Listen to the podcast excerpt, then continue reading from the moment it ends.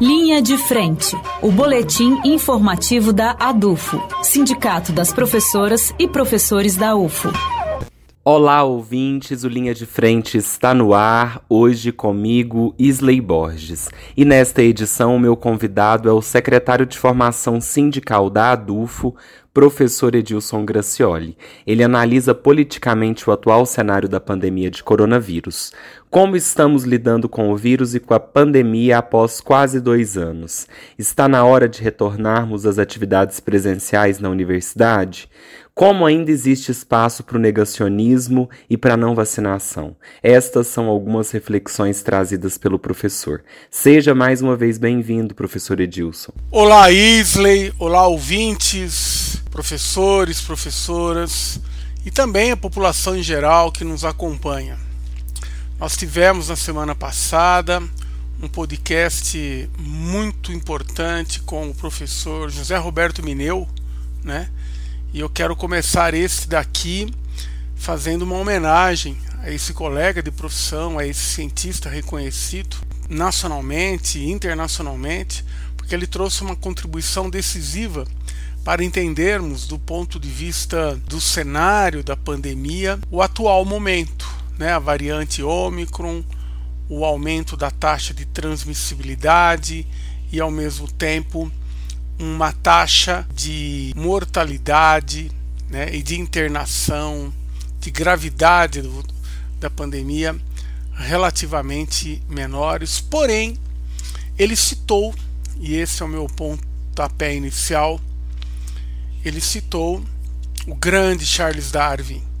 Em algumas oportunidades ele citou Darwin. E por que que eu começo por isso? Porque é o seguinte, o vírus, ele vai se adaptando em busca de se manter por aqui, nesse pequeno planeta de um dos universos existentes, o vírus se adapta e se adapta com os recursos que possui. Nós, como espécie humana, deveríamos fazer isso da mesma forma. Mas o momento político, seja em países em que a vacinação ainda é insuficiente, muito pequena, seja em países como o Brasil em que a vacinação avança, mas há setores resistentes à ciência, há setores resistentes à própria vacina, esse quadro é preocupante. Qual seria a adaptação esperada de uma espécie que pretende ser a mais evoluída no planeta Terra? Ouvir o conhecimento, o conhecimento científico. Então nós temos aqui um problema político, nós temos aqui um problema da polis, um problema relacionado com toda a honestidade à convivência da espécie humana consigo mesma, com o meio ambiente e com outras espécies, inclusive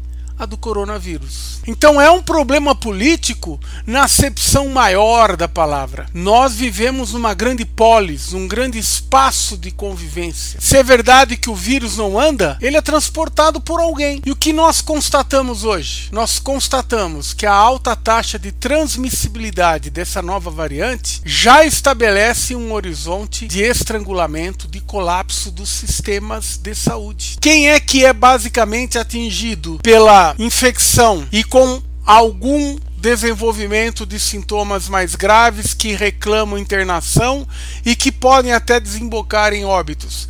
Quem não foi vacinado? O vírus ele encontra no segmento da população que por razões distintas do negacionismo, a falta de acesso à vacinação, como em muitos países africanos, em outras regiões do mundo, ele encontra exatamente condições mais propícias para se adaptar. E o movimento anti-vacina, o negacionismo, é tudo aquilo que a adaptação do vírus precisa e é tudo aquilo que a nossa adaptação pautada no conhecimento científico não deveria fazer, porque na medida em que nós nos pautamos, nos comportamos à revelia do conhecimento científico, o ambiente social, o espaço dessa polis, num sentido amplo, fica mais vulnerável à adaptação dessa outra espécie.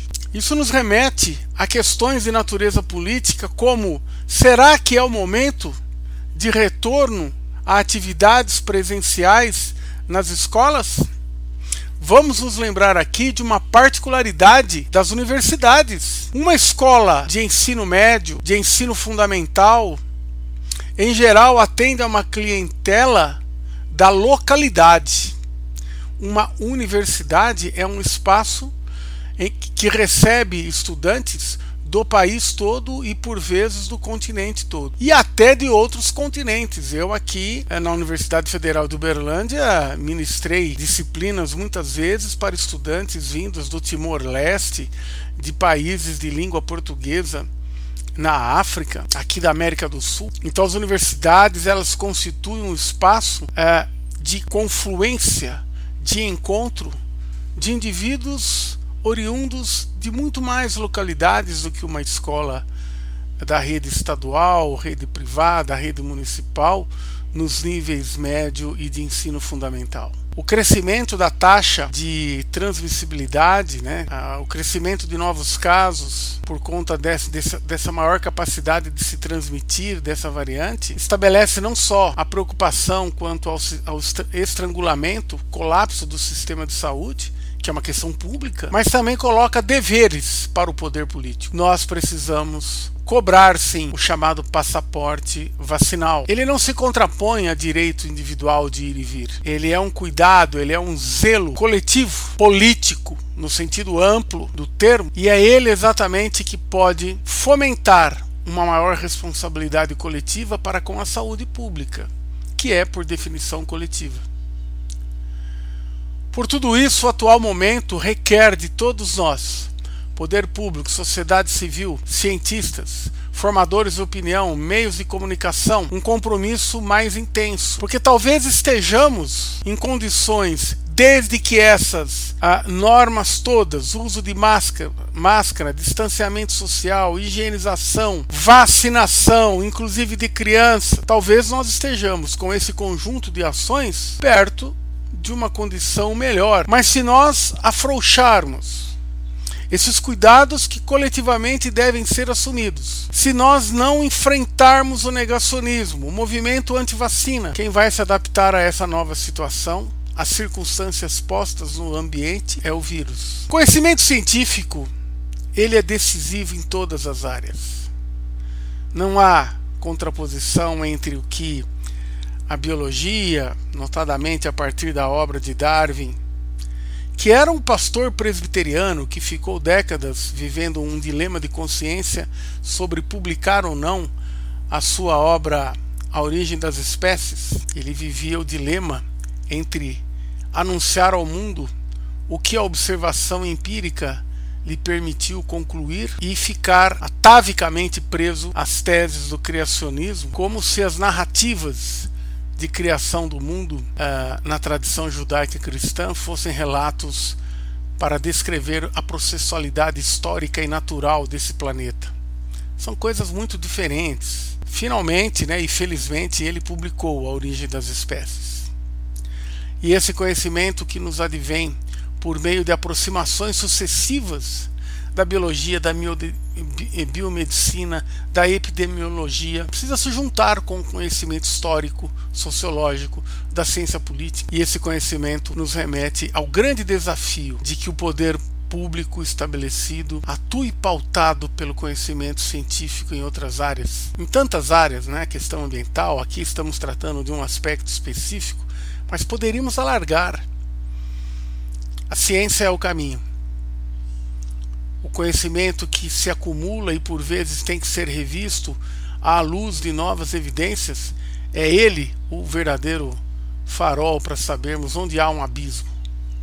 E sem essa dimensão política, sem essa dimensão do interesse público à frente, nós viveremos o caos. Portanto, fica aqui um abraço a todos que nos ouviram, que, que vierem ainda nos ouvir, e o compromisso de uma intervenção política qualificada que deve caracterizar o movimento docente. É essa nossa perspectiva. Um abraço a todos, até mais. E o Linha de Frente de hoje fica por aqui.